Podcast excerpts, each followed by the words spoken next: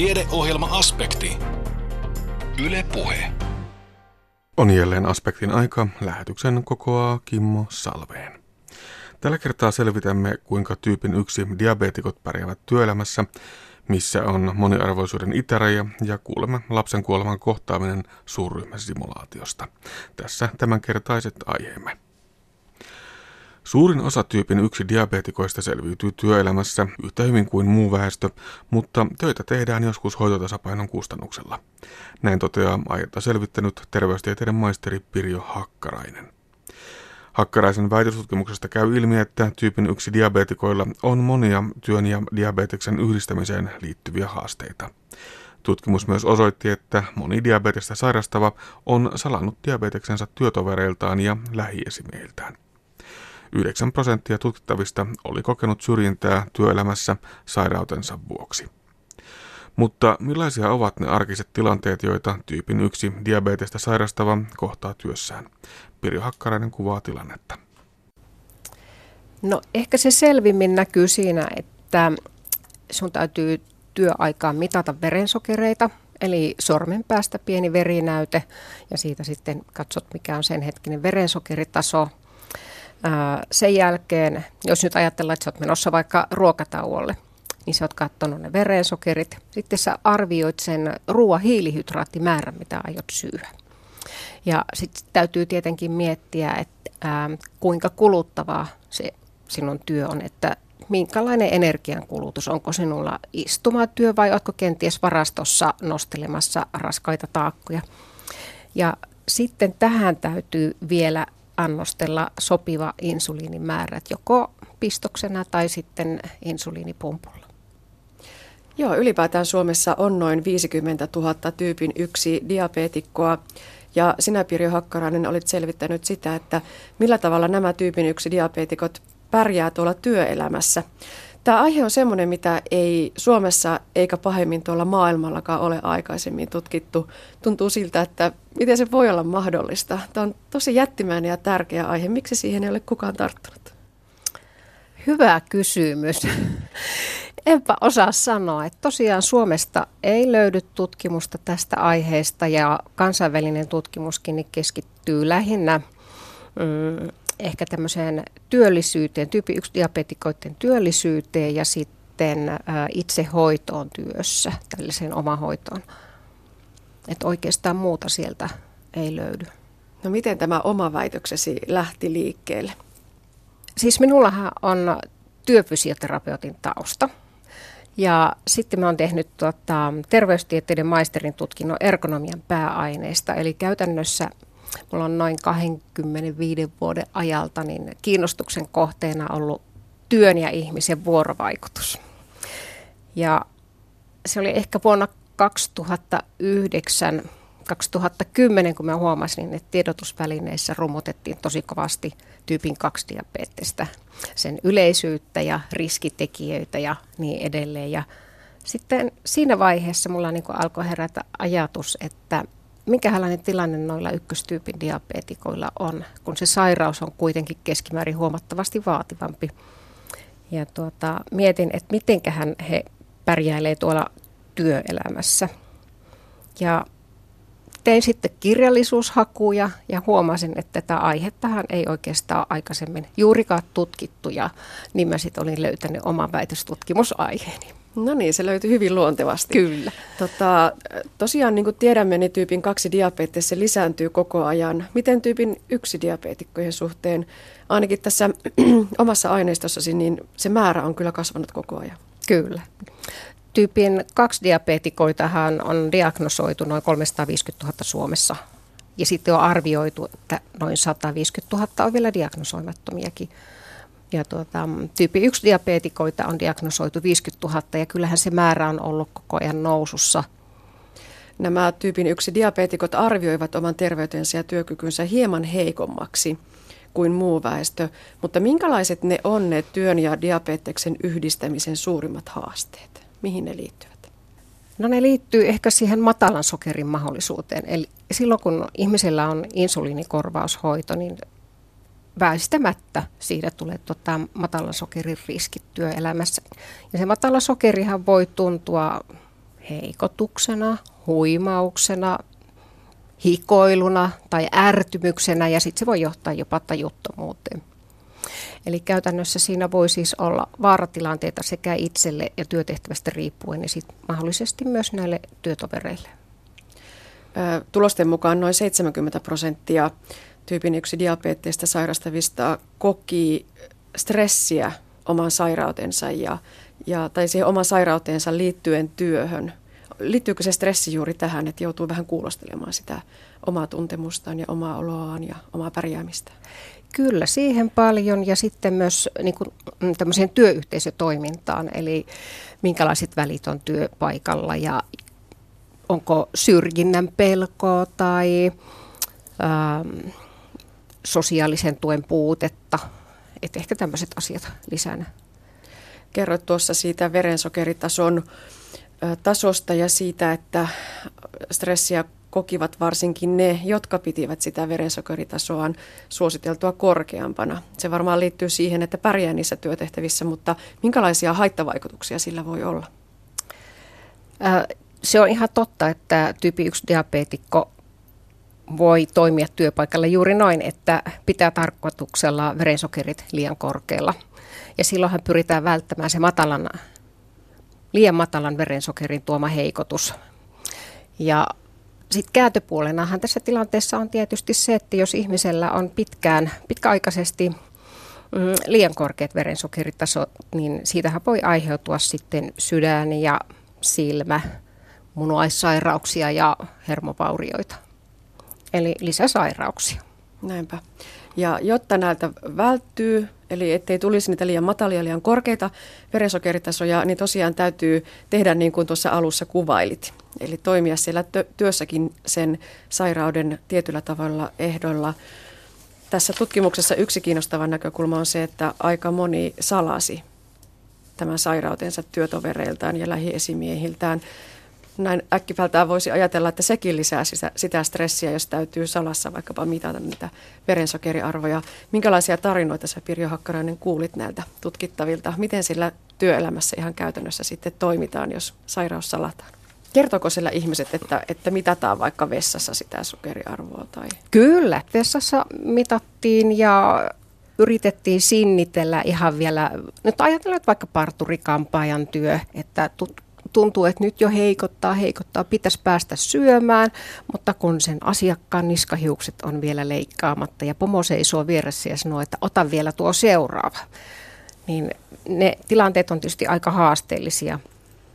Ehkä semmoisia yleisimpiä syitä, minkä takia sitten salattiin sairautta, niin oli tämmöinen pelko, pelko, että ihminen leimautuu heikommaksi. Eli siellä saatettiin sanoa, että sitä tuntee ihminen niin itsensä heikoksi. Sitä ei kerta kaikkiaan halua sille laumalle paljastaa. Tai että, että se vaikuttaa siihen, miten voi edetä vaikka työuralla. Tai saako sitä seuraavaa työpaikkaa, tai entäs kun meillä on seuraavat yteet, niin loppuuko minun työt siinä kohti. Et kuitenkin siellä tuossa kyselyssä tuli ilmi, että 9 prosenttia oli kokenut ihan suoraan tällaista suoranaista syrjintää että ei ollut saanut työpaikkaa tai menetti diabeteksen vuoksi. Ja sitten tietenkin ihmiset ei halua sellaista ylimääräistä huomioon. Että yksikin haastateltu kertoi näin, että työkaverit saattaa parin tunnin välein tulla työpaikalla kyselemään siihen olan taakse, että miten sä voit ja ootko sä kunnossa. Jos mä ostan suklaata, niin ne on mennyt sanomaan mun esimiehelle, että sillä on heittänyt verensokerit. Niin onhan se niin kuin aika kamalaa, että jos työtovereiden kanssa on jo tällaiset vuorovaikutusvälit ja miten sitten sen, minkä takia ehkä esimiehelle piti mennä kertomaan, mitkä ne on ne motiivit, niin nämä on semmoisia asioita, joita niin kukaan ei toivo kohdalle ja sitten tietysti osa ihmisistä ajattelee, että sairaushan on aina henkilökohtainen asia, että ei se kuulu välttämättä ollenkaan toisille. Ja sitten tietysti tuli vielä sellainenkin ilmiö vastaan, että työtoverit voi ajatella, että ihminen tyyppi 1 diabeetikko tavoittelee jotain epäreiluja etuja itselleen, että miksi just ton pitäisi saada neljän tunnin välein ruoka tai välipalatauko, että eihän siihen ole mitään oikeaa syytä. Mutta tämmöisiä, tämmöisiä syitä siellä oli.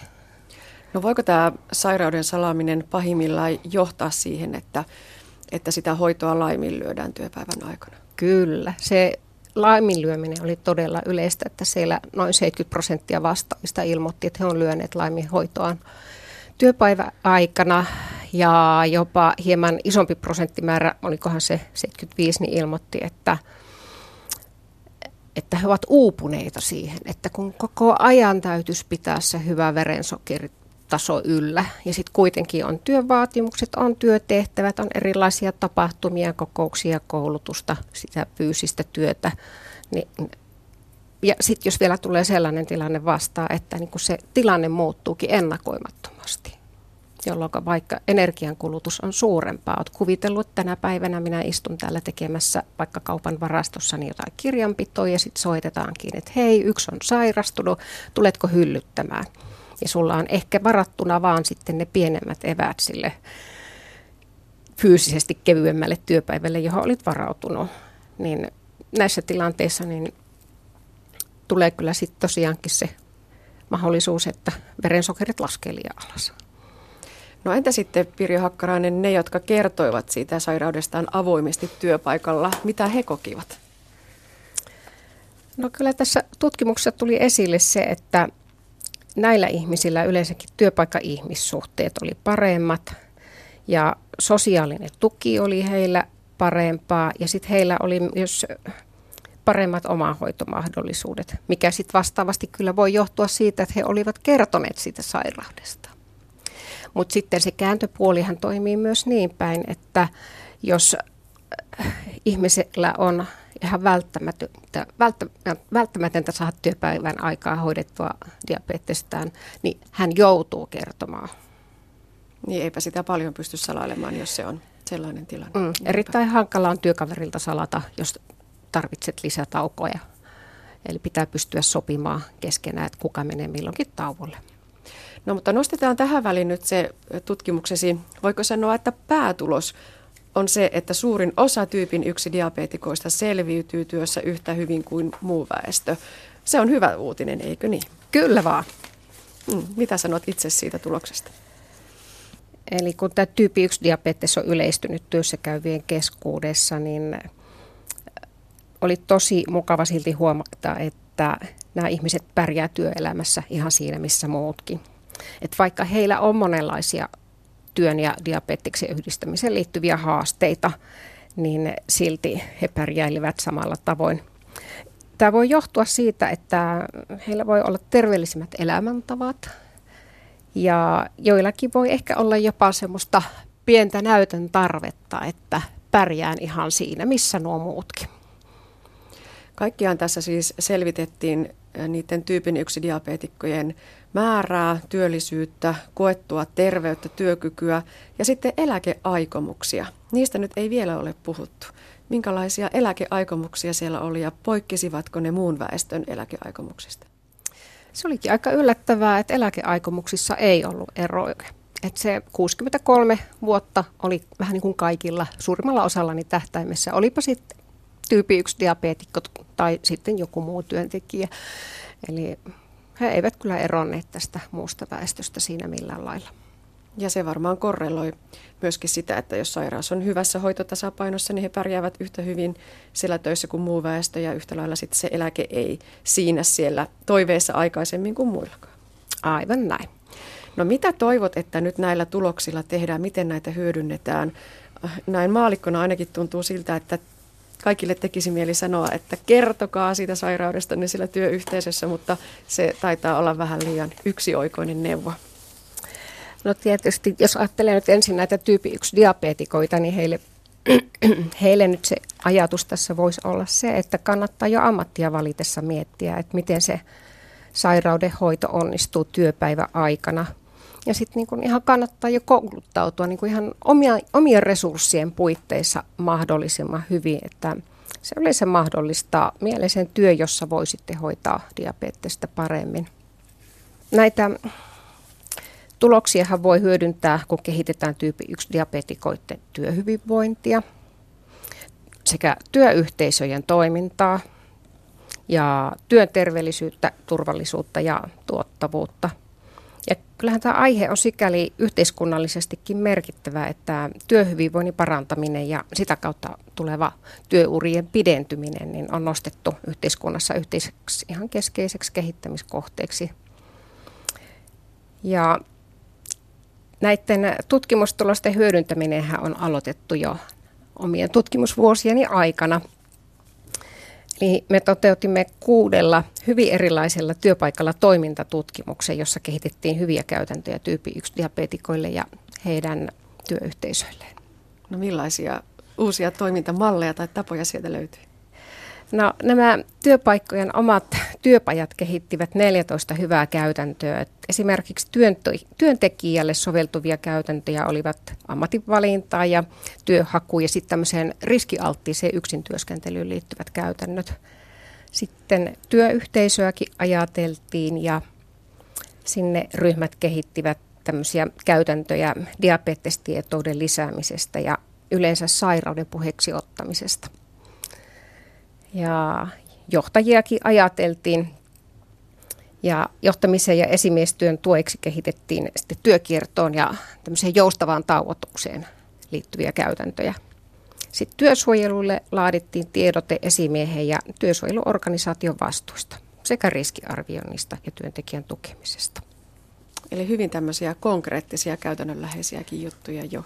Kyllä, ja koska nämä työpaikat olivat niin kuin hyvin erilaisia, eli jokaisessa työpaikassa tai tämmöisessä työpajassa oli aina yksi diabeetikko ja sitten hänen ää, työterveyshenkilönsä, joko lääkäri tai hoitaja, hänen esimiehensä, työsuojelu. Meitä oli sitten vielä minä tutkijana, että aina viisi henkeä.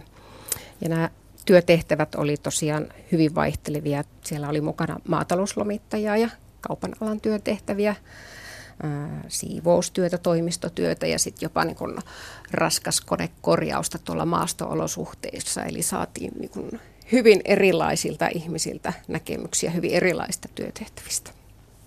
No lähdimme liikkeelle siitä, että tutkimusta tästä aiheesta ei ole tehty. Nyt on, väitös on valmistunut. Jäikö sinne vielä kuinka paljon sellaista perattavaa, josta tekisi mieli lähteä tutkimusta jatkamaan?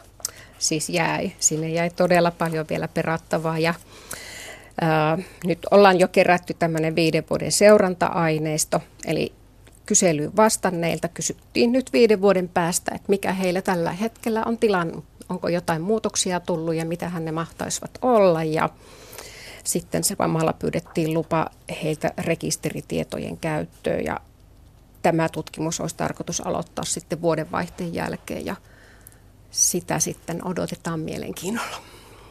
Terveystieteiden maisteri Pirjo Hakkaraisen Type 1 Diabetes and Work tarkastettiin Itä-Suomen yliopistossa joulukuussa. Toimittajana edellä oli Anne Heikkinen. Syntymäpäivien viettävä satavuotias Suomi on myös osa Eurooppaa. Mutta mitä eurooppalaisuus tarkoittaa, millaisten arvojen ja ideaalien varaan se on rakentunut, kuinka universaaleja nuo arvot ovat ja mikä ylipäätään on Euroopan idea?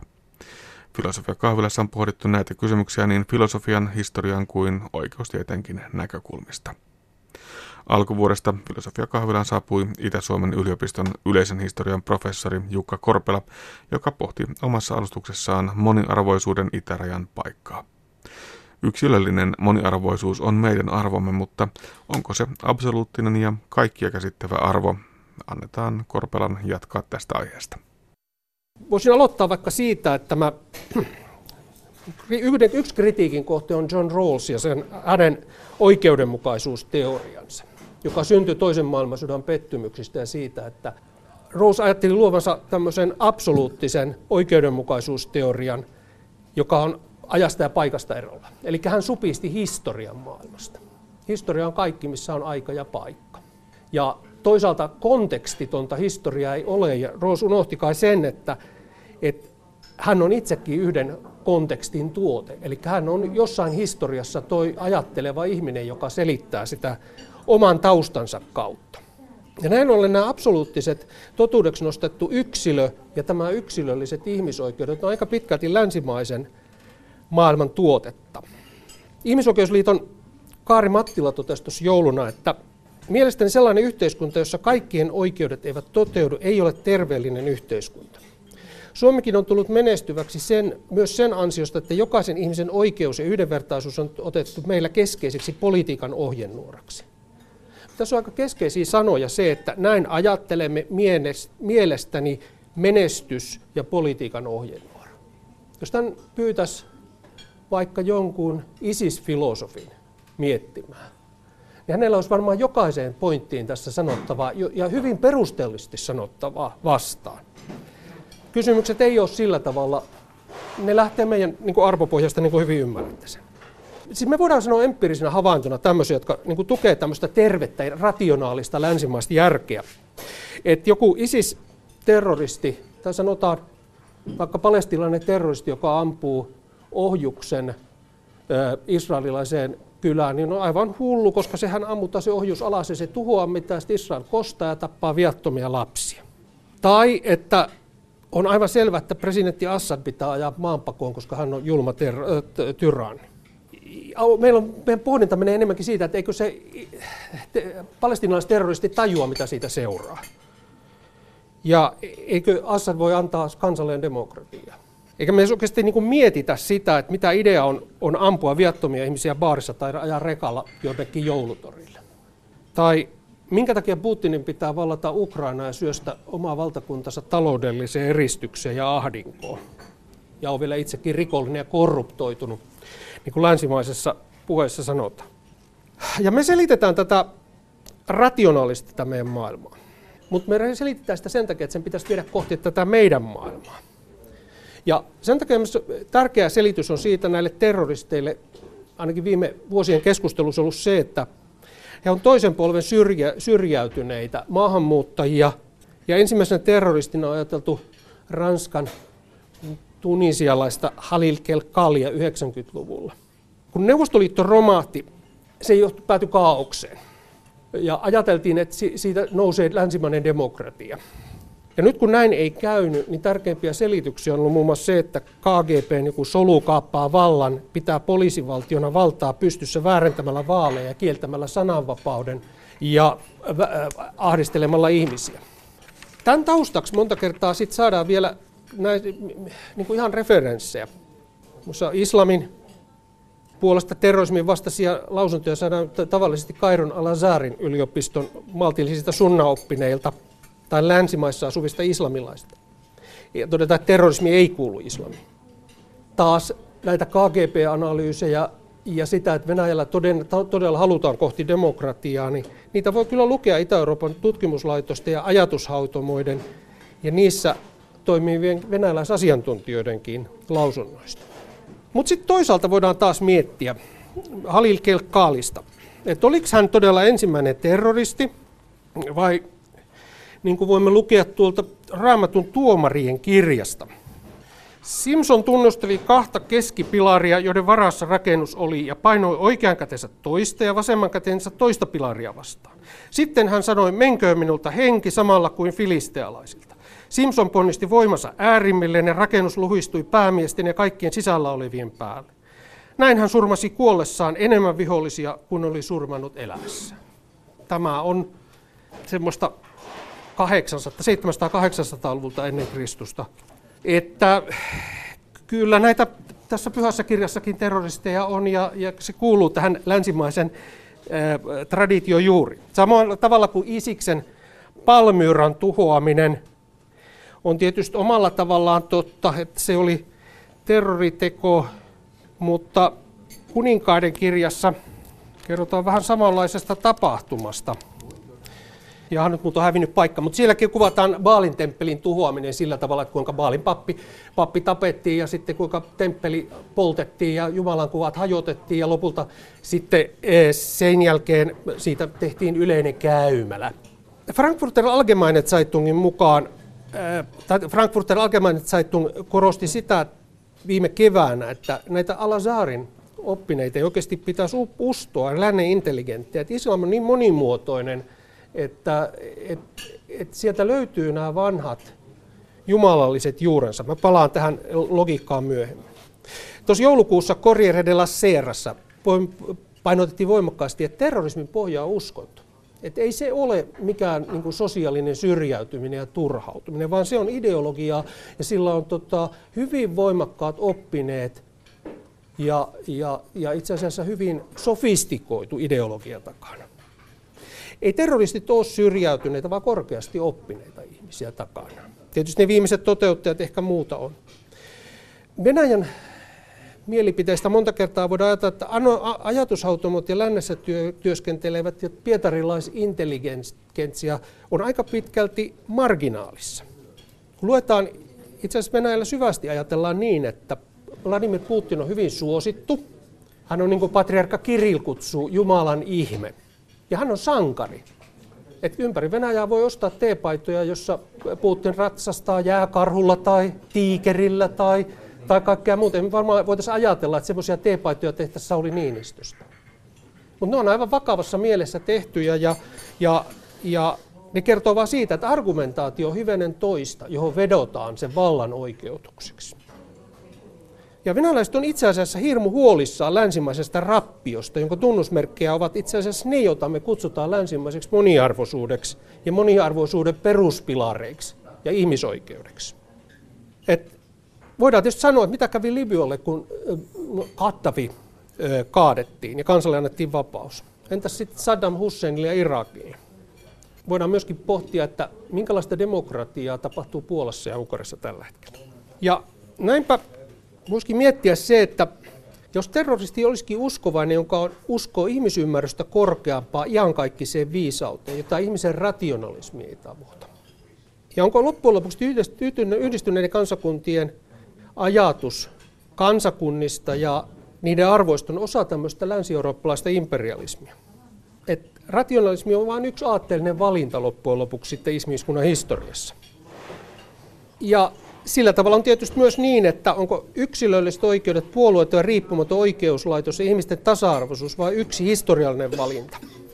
Jos järjestelmä rakentuu sukuihin ja klaaneihin, perustuvaan tämmöiseen yhteisölliseen malliin, joka koko ajan alistaa sitten, tai se yksilö on niin kuin vaan klaanin jäsen, niin silloinhan yksilön arvot on myöskin alisteisia. Ja silloin omat suuret etunsa myöskin. Ne ei välttämättä kauhean onnettomia tämmöisen lauman jäseninä, vaan ne ajattelee asiaa toisin.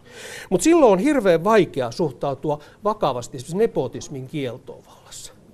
Esterin kirjoitus vanhassa testamentissa loppuu minusta hauskasti, kun Persian hovista juutalainen Mordokai oli arvossa seuraava heti kuningas Xerxeen jälkeen. Hän oli suuresti arvostettu juutalaisten keskuudessa ja lukuisten heimoveljensä rakastama. Sillä hän toimi aina kansansa parhaaksi ja pyrki kaikin tavoin huolehtimaan heimolaistensa hyvinvoinnista.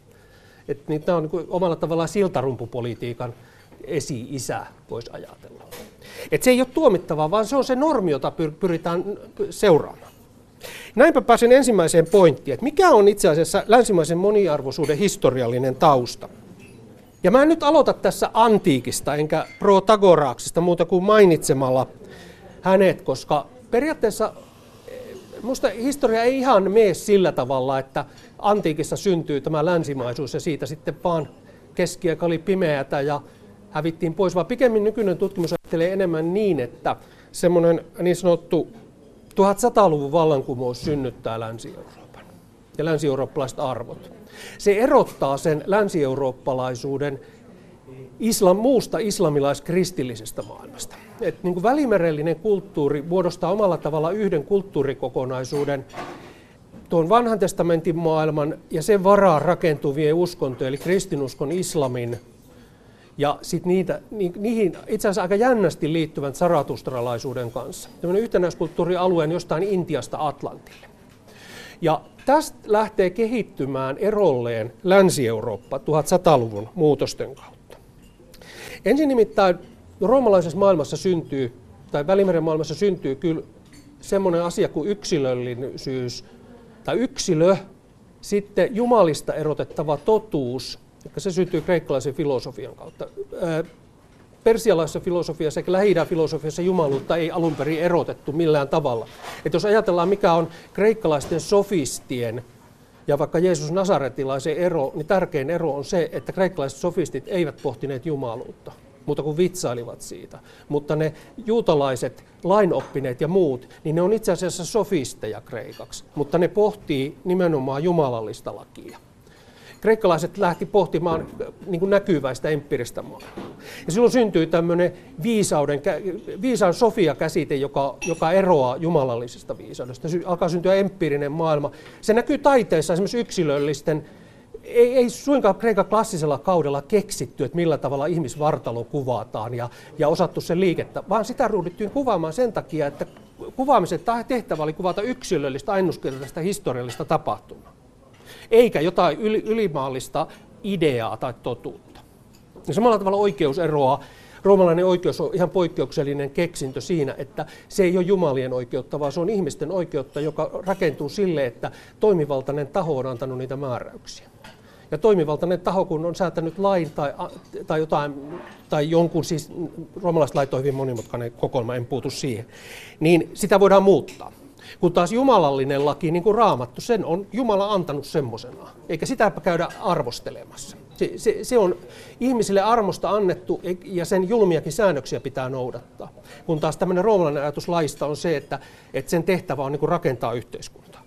Mutta myöhäisantiikissa tämä kääntyy toisinpäin aika pitkälti ja tämä itämainen ajattelutapa muuttuu niin paljon, että Sofiasta tulee enemmän tämmöinen jumalallinen valaistuminen, gnoosis. Ja totuudesta alkaa tulla niin kuin, niin kuin uusplatonilaisia ideoita, jotka, jotka ei ole tästä empiirisestä maailmasta, vaan niin kuin iankaikkisia jumalallisia ideoita. Ja se näkyy taiteessa. Silloin lopetetaan taas yksilön kuvaaminen ja ruvetaan kuvaamaan kaiken näköisiä, niin kuin perspektiivi lopetetaan myös käyttämästä. Ei, se, ei sitä unohdettu eikä sitä osattu. Kysymys, ettei sitä ole osattu tehdä, vaan se siirrettiin pois, kun ei ollut järkevää kuvata sitä. Niin. Ja sen takia alkaa tulla semmoista hassua, hassua taidetta. Mutta se, se menee kaikkialla, koko elämän kirjossa läpi. Ja se menee tiedostuksi. Mutta sitten Länsi-Eurooppa marginalisoituu tästä jollain tavalla vallasta syrjään. Itään muodostuu itse asiassa aika isoja valtakokonaisuuksia, Byzantti, Abbasidikalifaatti ja Mamlukki-valtakunta myöhemmin sitten, mutta itse asiassa Fatimidikalifaatti ensin. Ja, ja tota, niissä tiedon kehittyminen lähtee menemään toista tietä kuin Länsi-Euroopassa. Länsi-Eurooppa pirstoutuneissa pienissä ruhtinashoveissa ruvetaan käsittelemään, käsittelemään tuota, oikeutta sillä tavalla, että jokainen rupeaa kokoamaan omia oikeuskokoelmia. Ja sitten loppujen lopuksi alkaa niin sanotut kanonistit miettimään oikeutta roomalaisen oikeuden näkökulmasta, eli systematisoimaan sitä. Idässä ei koskaan mennä täl, tähän suuntaan, vaan idässä lähdetäänkin miettimään sitä niin kuin Jumalan säännöksenä. Että ajatellaan silloin koko ajan niin kuin liittoutuneena se ajatus, että uskonnollinen tulkinta ohjaa valtaa. Eh, hassusti lännessä tässä veto, vetovastuu oli Paavilla. Paavi nimittäin rupesi rakentamaan omaa maallista valtakuntaansa selittäessään itseänsä keisariksi. Keisari oli myöhäisantiikin niin tämmöisen valtatulkinnan mukaan Kristuksen kuva. Ja hän toteutti Kristus. Siksi voi olla vain yksi keisari, koska, koska voi olla vain yksi Kristus. Ja, ja Kristus on itse asiassa maailmankaikkeuden keisari ja hänen kuvansa on keisari maan päällä. No Byzantin keisari otti tämän semmoisena vastaan. Mutta lännessä Paavi rupesi selittämään, että hän onkin oikeasti se oikea keisari. Hän rupesi rakentamaan sitä omaa valtakuntaansa. Ja 1100-1200-luvulla alkaa syntyä Länsi-Eurooppaa kattava yhtenäinen kirkko, joka on ruhtinaavaltaa voimakkaampia, jolla on pitkälle kehittynyt lainsäädäntö. Ja Paavi rupeaa selittämään roomalaisen oikeuden näkökulmasta sen, että hän on myös lain lähde. Eli raamattu ei oikeasti tarvittu siinä, että Paavi pystyi säätelemään lakeja. No, se oli tietysti ensin loi paavivaltaa eteenpäin, mutta sitten sen jälkeen niin luonnonoikeusajattelijat ryhtyivät ajattelemaan asiaa vähän toisinpäin, että, että josko olisikin niin, että että et kuningaskin voi olla lainlähde, koska Paaviakin sitoo tämmöiset luonnonoikeuden periaatteet, eli täytyy tehdä enemmän hyvää kuin pahaa niillä säädöksillä. Mutta muita, mu, muuten ei ole olemassa rajoitteita. Ja pikkuhiljaa tämä johti hyvin monimutkaisten keskustelun kautta siitä, että paavivalta alkaa rappeutua ja alueellisten kuninkaiden valta alkaa muodostua vahvemmaksi. Näin tapahtuu siis Länsi-Euroopassa. Itä-Euroopassa ei tapahdu niin, koska se valta on ollut siellä koko ajan oli keisarilla. Palaan siihen myöhemmin. Mutta kun katolinen kirkko nimittäin samalla niin kuin heikensi aluksi sitä ruhtinaavaltaa sillä tavalla, että, että idässä, idässä ruhtinaavallan vallan, tota, legitimaatio rakentui aika pitkälti perheiden, sukujen ja klaanien varaan. Niin, että nämä oli klaanien liittoja ja sen takia niin kuin moniavioisuus oli tietenkin voimassa. Siis eihän se ole koskaan ollut köyhillä ihmisillä, vaan nimenomaan rikkaiden ihmisten klaaniliittojen tukena. Paavi rupesi säätelemään avioliittolakeja sillä tavalla, että estettiin sukulaisavioliitot, sitten ruvettiin estämään myöskin moniavioisuus, ja, ja tota, se heikensi, heikensi olennaisesti klaanien valtaa Länsi-Euroopassa. Ja se pienesi sillä tavalla, että paikallisella aluekuninkaalle tuli niin kuin mahdollisuus rakentaa vain yhden perheen varasta omaa toimintaansa, ja sitten hän keräsi ympärilleen tämmöisen virkamieshovin, sille verotuksen, ja alkoi syntyä semmoinen ruhtinaavalla malli, joka Länsi-Euroopassa sitten toimi. Se ei toimi idässä tällä tavalla. Ja sitten tämä ottaa sen Paavin ajatuksen lain, lainsäädännöstä, alkaa syntyä pikkuhiljaa terrori, territoriaalisia suverenivaltakuntia myöhäiskeskiällä Länsi-Eurooppaan. No sitä samaa tukee sitten niin kuin filosofian kehitys Länsi-Euroopassa. Aluksi tämä filosofinen tausta oli tietenkin se, että uskottiin näihin kirkon auktoriteetteihin ja uskottiin nimenomaan, että tiedon kriteeri on auktoriteetti, ei originaliteetti. Ja kun Petrus Abelard 1000-luvun alussa sanoi vielä, että, että niin kuin, ä, auktoriteetin epäilys on lähtöisin perkeleestä. Ä, Petrus Damianus, no, että, että ä, auktoriteetin epäilys on lähtöisin perkeleestä. Sata vuotta myöhemmin Petrus Abelard rupesi jo keräämään niin kuin ristiriitoja. Et kun auktoriteetit väittelee kaiken näköisiä, niin, niin se alkaa syntyä semmoinen ää, niin sanottu skolastinen metodi, sic et non. Esitetään puolesta vastaan väitteitä. Ja siitä syntyy niin kuin länsimaisen tiedekäsityksen ja totuuskäsityksen yksi niin kuin keskeinen asia. Että auktoriteetti pitää aina voida asettaa rationaalisella argumentilla kyseeseen.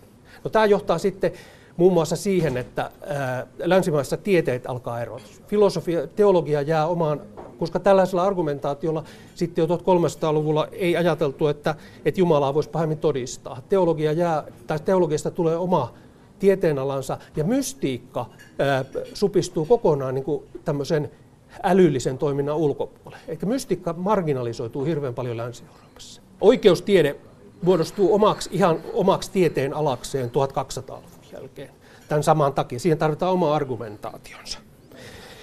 Tällä Siket noin metodilla on semmoinen merkitys nyt tämän moniarvoisuuden kannalta, että tota, koko oikeastaan se rationaalinen toiminta rakentuu nimenomaan puolesta vastaan. Jo 1200-luvun aikana esimerkiksi pyhimysten kanonisointiin roomalaiskatolinen kirkko kehitti proseduurin, jossa oli niin sanottu advocatus diaboli, eli yksi kardinaaleista oli, oli perkeleen asianajaja, jonka tehtävä oli asettaa tuota, yrittää kiistää sen kanonisoitavan pyhimyksen pyhyys. Ja vain sillä argumentaation kautta päästiin sitten, että jos ei se pysty niin kuin puolustamaan sitä, sitä näkemystä, niin sitten voitiin edetä siihen pyhy, py, pyhyyteen asti. Ja sillä tavalla oikeusprosessi myöskin meillä menee, että on, on asianajaja, siis se on klassinen roomalaisen oikeuden idea, että jokainen puolustaa argumentoiden siellä. Idässä ei näin tapahdu. Idässä ajatus kulkee toisella tavalla. Eli että hallitsijan ja vaikka kirkon piispan, että hän on, hän, on, hän on saanut tehtävän ja hän armostaan antaa sen oikeuden alamaisilleen että hänellä on sellainen viisas johdatus. Hän suo armostaan Jumalan totuuden alamaisilleen. Alamaisille ei ole oikeasti oikeutta vaatia sitä eikä esittää vasta-argumenttia. Jos hän esittää vasta-argumentin, silloin hän asettaa kyseenalaiseksi sen johtajan auktoriteetin. Ja se on aina loukkaavaa käytöstä. Niin se on tänä päivänäkin. Oppositio on meikäläisjärjestelmässä, tai sanotaan länsimaisessa järjestelmässä, en tiedä onko se suomalaisessa, mutta länsimaisessa järjestelmässä, se keskeinen elementti, jolla, jolla tota, tai siis se on demokratian keskeinen elementti. Ei, ei, se on demokratia, jos ei sillä ole oppositiota. Kun taas jos Venäjällä jo ajatellaan, että oppositio on, se on vihollinen, se loukkaa hallitsijan ja johtajan kunniaa. Se yrittää tuhota sen rauhan ja oikeudenmukaisuuden ja hyvyyden, joka meillä vallitsee järjestelmässä. Sen takia oppositiota pitää vastustaa. Se on niin kuin paha voima. Mutta tämä syntyy siis skolastiikan kautta, keskiaikaisen skolastisen filosofian kautta. Näin Itä-Suomen yliopiston yleisen historian professori Jukka Korpela, joka pohti filosofiakahvilassa Kuopiossa moniarvoisuuden itärajan paikkaa. Ja tuo pohdinta jatkuu viikon kuluttua. Korpelan alustuksen löydät kokonaisuudessaan aspektin nettisivuilta osoitteesta kantti.net kautta aspekti. Ja tuo osoite vielä uudestaan lähetyksen lopuksi. Kuuntelet siis aspektia, jonka kokoaa Kimmo Salveen. Tiedeohjelma Aspekti. Yle Puhe. Kolmen kuukauden ikäinen tyttövauva löytyy elottomana vuotestaan aamulla, eivätkä äidin ja isän herättelytoimet tuota tulosta. Hätäkeskukseen soitetun puhelun jälkeen perheen kotiin tulee ensihoitoryhmä, joka aloittaa elvytystoimenpiteet. Myöhemmin paikalle saapuu myös poliisipartio sosiaalipäivystäjän mukanaan. Perhettä on kohdannut musertava suru. Tästä tilanteesta käynnistyi Itä-Suomen yliopistolla järjestetty lapsen kuoleman kohtaaminen simulaatio terveys- ja sosiaalialan ammattilaisille ja opiskelijoille, kirkon työntekijöille ja teologian opiskelijoille sekä pelastustoimen, poliisin ja hätäkeskuksen työntekijöille. Yli 400 osallistujaa tavoittaneen tilaisuuden tavoitteena oli kehittää eri alojen työntekijöiden osaamista moniammatillisesta yhteistyöstä perheen kriisitilanteessa. Anne Heikkinen pääsi mukaan seuraamaan simulaatiota. Haasteltavina ovat lehtori Maria Sideen Lipponen Savonia ammattikorkeakoulusta sekä yliopiston lehtori Terhi Saaranen Itä-Suomen yliopistosta. Sodan ulos. Mitä? Annika ei mitään.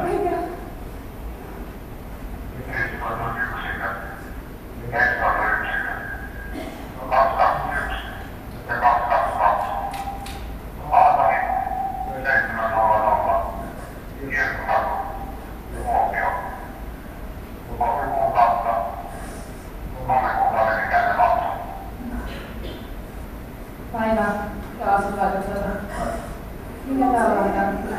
Ei henkilö löydettiin täällä sanapilla. Antakaa minulle. Antakaa minulle hänet naurata. Menkää tuonne keittiöpuolelle vapaudelle. Olkaa hyvä, mikä keittiöpuolelle. Ei henkilö, elotan, aloitetaan elvytys. Olkaa hyvä. Painelle. Mutta riippaa joo. Eikä. tässä just meillä päättyi, päättyi tämä suurryhmäsimulaatio lapsen kuoleman kohtaamisesta ja vielä kyseessä oli, oli aivan pienen lapsen kolmen kuukautisen kuolema kotona ja tuota, kamalan musertava aihepiiri. Ja tässä oikeastaan sivujuonteena oli tämä, tämä kuoleman kohtaaminen ja, ja niin kuin isompana keskiönä tämmöinen kriisiin, kriisissä auttamisen keinot. Mutta, mutta sitten voisiko sanoa, että meillä ihan niin kuin pääasiallisena tavoitteena tässä ja ideana oli, oli se tämmöinen moniammatillinen terveyssosiaalialan työntekijöiden ja viranomaisyhteistyö työ tämmöisessä kriisitilanteessa. Ja sitä, sitä tässä nyt läpikäytiin, jossa se teemana oli se pienen lapsen kuolema. Joo, tuossa pääsin itsekin seuraamaan tuota simulaatiota. Täytyy sanoa, että kyllä ei ihan kuivin silmin toimittajakaan sitä pystynyt katsomaan.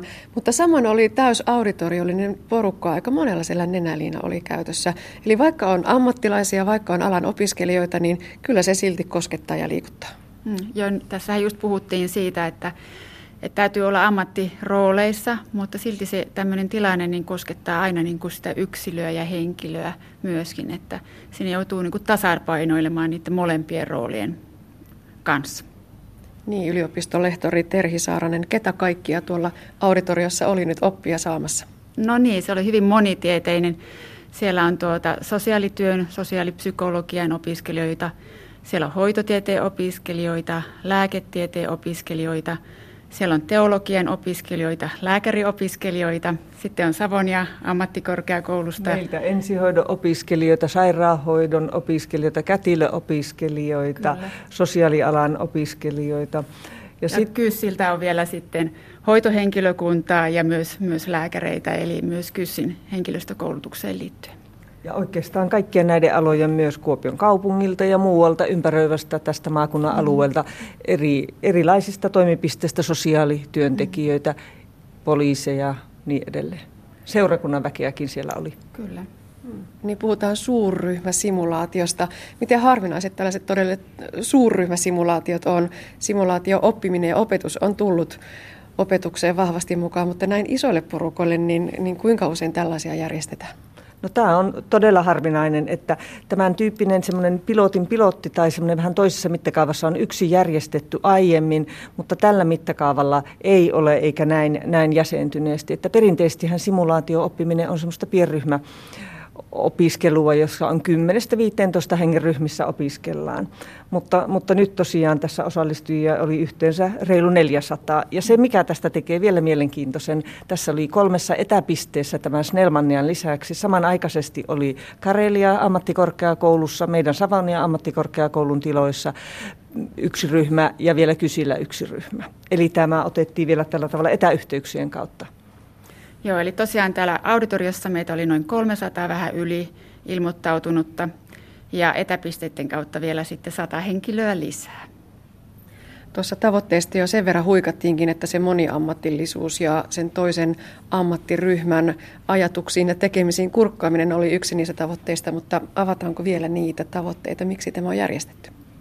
No meillä on hyvin, hyvin tärkeää tämä, että kun, kun terveydenhuollossa, sosiaaliterveydenhuollossa toimitaan, toimitaan niin me, me tiedostetaan oma, oman ammattimme, ammattiryhmämme toiminnan rajallisuus. Moniammatillisuus on, on tosi tärkeää ollut jo pitkään, mutta valitettavasti se opiskelu on kuitenkin tapahtunut pääsääntöisesti omissa, omissa organisaatioissa. Ja oikeastaan tämä simulaatio oppimisyhteistyö, mitä me ollaan Terhin kanssa tehty ja, ja Kuopion yliopisto, KYS ja Savonia ammattikorkeakoulu, toisinaan mukana myös toisen asteen oppilaitos ja pelastusopisto, ollaan tehty, tehty nyt, nyt vajaan viiden vuoden ajan. Ja se on avannut meille uusia ulottuvuuksia, että aivan oikeasti pitkin opintojen aikaa pitää jo harjoitella siihen yhteistyöhön, jotta sitä ei tarvitse keksiä sitten, kun mennään työelämään. Ja taustanahan meillä on tässä tosiaankin nämä useiden organisaatioiden ja monen alan opiskelijoiden, moni tieteisten opiskelijoiden pienryhmäsimulaatiot, jotka me on ensin näitä toteutettu ja nyt tämä on nyt tämmöinen isompi suurryhmäsimulaatio niin kuin pilottina, mitä kokeillaan. Tässä oli teemaksi valittu se perheen kriisityö. On tässä ajassakin todella ajankohtainen teema. Miksi juuri tämä? No joo, tietysti meillä oli paljon muitakin aiheita ja, ja tämä nyt sattui niin kuin tähän ja meillä oli vähän kokemusta jo lähinnä, lähinnä Marko Tolosala, joka on lehtori tuolta Savoniasta, joka, veti tätä skenaariota. Hänellä oli kokemusta sosiaalityön kanssa vähän tämän tyyppisestä, niin sitten otettiin tämä pilotiksi. Ja, ja tietenkin kun mietimme näitä aiheita, niin aiheen piti olla sellainen, joka soveltuu hyvin tämmöiseen moniammatilliseen missä, missä tulee niin monet ammattiryhmät, soveltuu hyvin monille opiskelijoille. Ja nythän meillä on sitten jatkosuunnitelmia siitä, että meille tulee uusi keisi todennäköisesti kotisairaanhoidon konteksti. Ja se on juuri yksi simulaatio-oppimisen periaate, että sen täytyy olla realistinen. Mm. Se täytyy olla realistinen sellainen tapaus, joka voisi ihan oikeasti sattua. Nyt tietysti voisi ajatella, että maailma on muuttunut, mitä tahansa voi sattua, mutta että millään valitaan semmoisia, ei mitään hirveä heuristisia aiheita, mm. vaan, vaan aivan aivan realistisia, mahdollisia aiheita. Ja sitten se pitää olla sellainen, että nämä eri ammattiryhmät siihen nivoutuvat luonnollisesti. Ja tietysti tämmöinen kriisitilanne, niin sitä on hyvin vaikea niin kuin harjoitella etukäteen muuten kuin näin simulaation kautta ja saada näin moni ammattiryhmä mukaan. Et siinä mielessä simulaatiot on niin kuin turvallisia paikkoja harjoitella ja, ja tuota, takaa sitä, sitä hoitotyölaadukkuutta. Joo, siellä joku sanoikin, että itseään pitää altistaa näille tilanteille mm. ennakkoon, että sitten siinä oikeassa kriisitilanteessa voi toimia järkevästi. Juuri näin. Joo, simulaatio antaa semmoisen eräänlaisen, jonkunlaisen turvamallin ja rakenteen, että on, on mahdollisuuksia selvitä kovankin paineen alla. Eihän siinä opetella vuorosanoja ulkoa tai jotain sen tyyppistä, mutta että se antaa yhden kokemuksen itselle, miten, miten minä selviän tämän tyyppisistä tilanteista. Voi harjoitella turvallisessa ympäristössä ja mahdollisimman niin kuin todenmukaisessa ympäristössä sitä tilannetta. Tosiaan tuo simulaation teemana oli kätkyt kuolema, eli siinä kotona oli, oli herätty aamulla ja huomattu, että pieni vauva ei enää heräkkään sieltä aamuyön syötön jälkeen. Tuossa vähän kuulimme siitä, mutta että kuvailetteko vielä, miten se simulaatio eteni?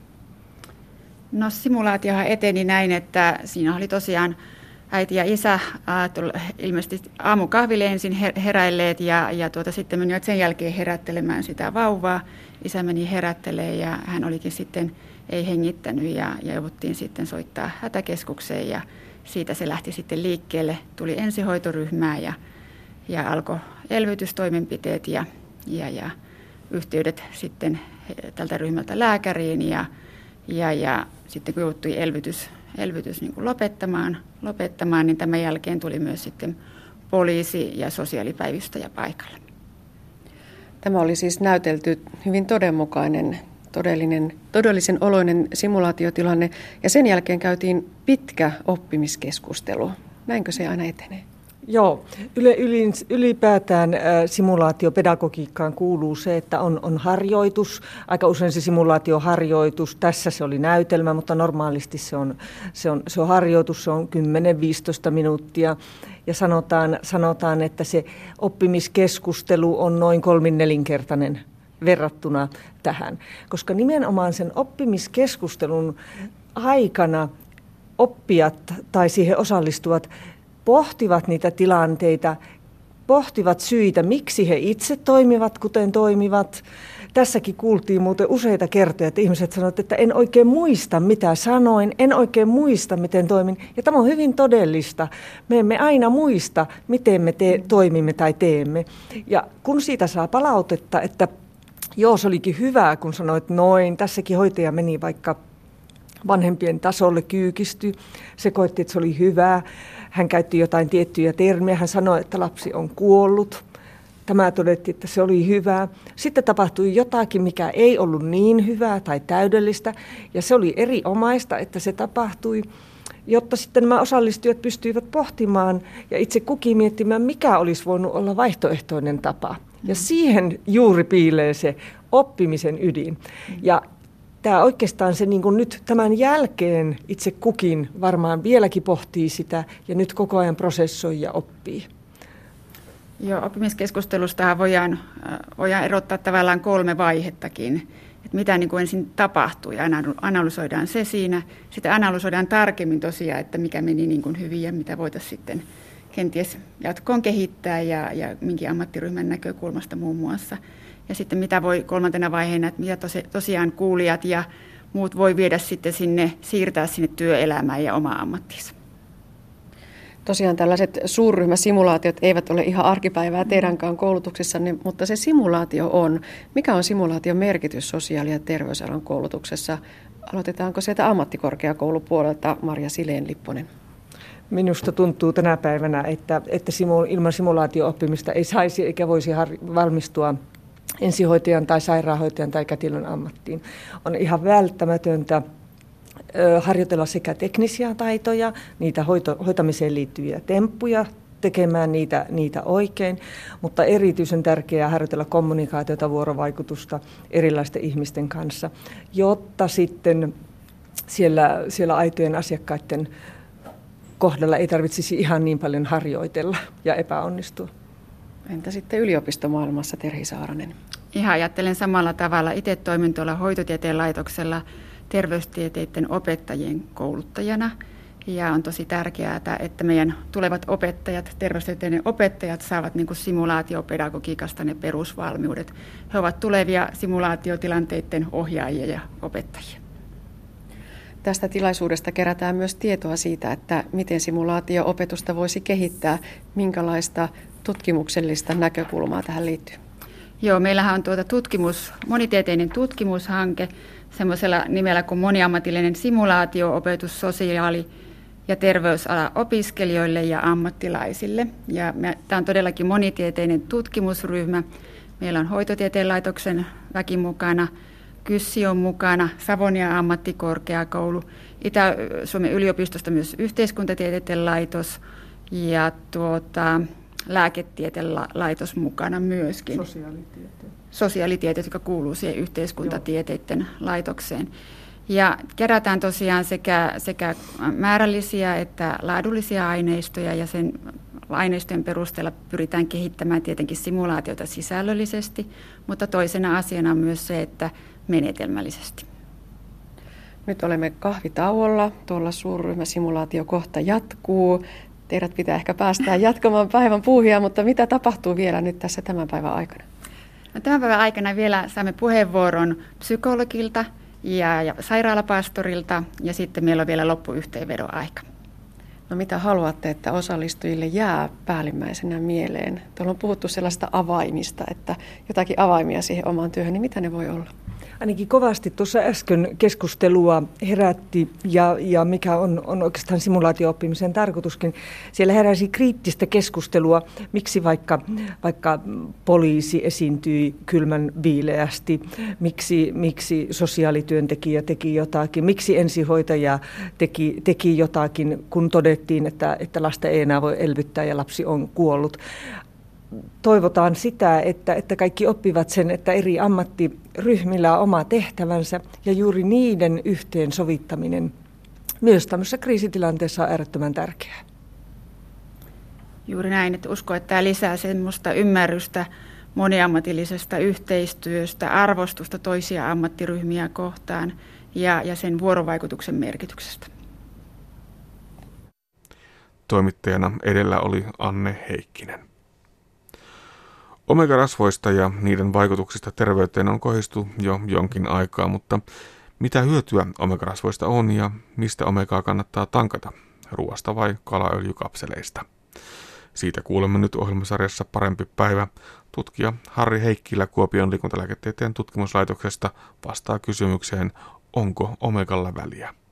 Tuohon kysymykseen voisin vastata lyhyesti kyllä, kunhan omegarasvat saadaan ruuasta. Omegaa sisältäviä ruokia ovat kasvirasva, kala ja pähkinät. Terveyden kannalta olennaisintahan ruokavaliossa on se, että ruokavalio on kokonaisuudessaan terveellinen ja suostusten mukainen. No miten voidaan varmistaa se riittävä omega-rasvojen saanti? Omega-3 rasvoja tulisi saada vähintään 1 prosentti päivän energian tarpeesta. Tämä 1 prosentti vastaa kahta ruokalusikallista rypsiöljyä tai sama määrä saksanpähkinöitä päivässä – tai 100 grammaa eli korttipakan suuruista annosta lohta. Näistä rypsiöljyn käyttö on helppo ottaa osaksi arkea ja pähkinälajeista Saksan pähkinähän on tosiaan ylitse muiden omega-3 saannin kannalta. Omega-3-rasvoja on siis sekä kasviperäistä sen lisäksi, että sitä saadaan kalasta. Kalaa sisältämien omega-3-rasvojen nimet ovat tarkemmin EPA, eikosapentaenihappo ja DHA eli dokosaheksaenihappo. Nuo ovat pääs, pääasiallisin omega-3 vaikuttava muoto elimistössämme. Elimistö muokkaa kasvisperäistä omega-3-rasvaa eli alfa-linoleenihappoa nimenomaan epaaksi ja DHAksi, jotka sitten vaikuttavat elimistössä. Molempia sekä kasviperäistä että kalasta saatavaa omega-3 kuitenkin tarvitaan, sillä alfa-linoleenihapolla on omat itsenäiset vaikutuksensa elimistön toimintaan. Toisaalta on suostus, että DHA saataisiin myös valmiina kalasta vähintään 200 mg vuorokautta kohti. Tämä vastaa lohena noin 100 grammaa viikossa. On olemassa myös omega-6-rasvaa, mutta sitä me suomalaiset saamme tavallisesti hyvin. Auringonkukkaöljy ja saksan pähkinä ovat erinomaisia omega-6-rasvan lähteitä. Sen lisäksi, että rypsiöljy on helppokäyttöinen sekä huokea, se on myös erinomainen omega-3 lähde. Käytä sitä ruoanlaitossa ja salatin kastikkeissa. Kaupaan salatin kastikkeet on yleensä tehty juuri rypsiöljyyn. Lisäksi suosi leivänpäällisrasvana rypsiöljystä valmistettua margariinia, josta myös saa sama omega-3. Omega-3-rasvoja sisältävät myös pellavan siemenöljy, kamelina, soja ja saksanpähkinäöljyt – Öljystä kehnompia omega-3-lähteitä ovat esimerkiksi tuttu oliviöljy ja auringonkukkaöljy. Silti nämä muutkin öljyt ovat terveellisiä muiden pehmeiden rasvojensa ansiosta, erityisesti verrattuna punaisen lihan ja maitotuotteiden rasvoihin. Lisäksi tulee muistaa, että auringonkukkaöljyssä on tosiaan runsaasti omega-6-rasvaa. Saadaanko kalaöljy valmisteesta sama hyöty kuin ruoasta? Niin helppoa kuin se olisikin, ravintolisillä ei useinkaan ole havaittu terveysvaikutuksia, eli olipa kyseessä omega-3 kalaöljykapseli tai vitamiinipilleri, ei ruoasta erotelluilla ravintolisillä ole samaa terveysvaikutusta kuin ruoasta saatuna. Syytä tähän ei tarkkaan tiedetä, mutta oletetaan, että nimenomaan terveyttä tukevien ruokien eh, ravintoaine cocktail eli sekoitus saisi aikaan tämän terveysvaikutuksen. Toisaalta emme välttämättä vielä tunne terveellisten ruokien kaikkia terveysvaikutteisia aineita. Havainto, että myös rasvattomalla kalalla on sydän- ja verisuonitauteja ehkäisevää vaikutusta, vahvistaa näkemystä, että kala muillakin ravintoaineilla on hyviä vaikutuksia terveyteen. Nauti siis kalaa kahdella kolmella aterialla viikossa ja totuttaudun nauttimaan pähkinöitä ja ota viimeistään nyt rypsiöljy arkikäyttöösi. Näin kertoi tutkija Harri Heikkilä Anne Heikkisen haastattelussa. Ja näin päättyy aspekti. Lisää aiheistamme löydät netistä osoitteesta kantti.net kautta aspekti sekä Yle Areenasta.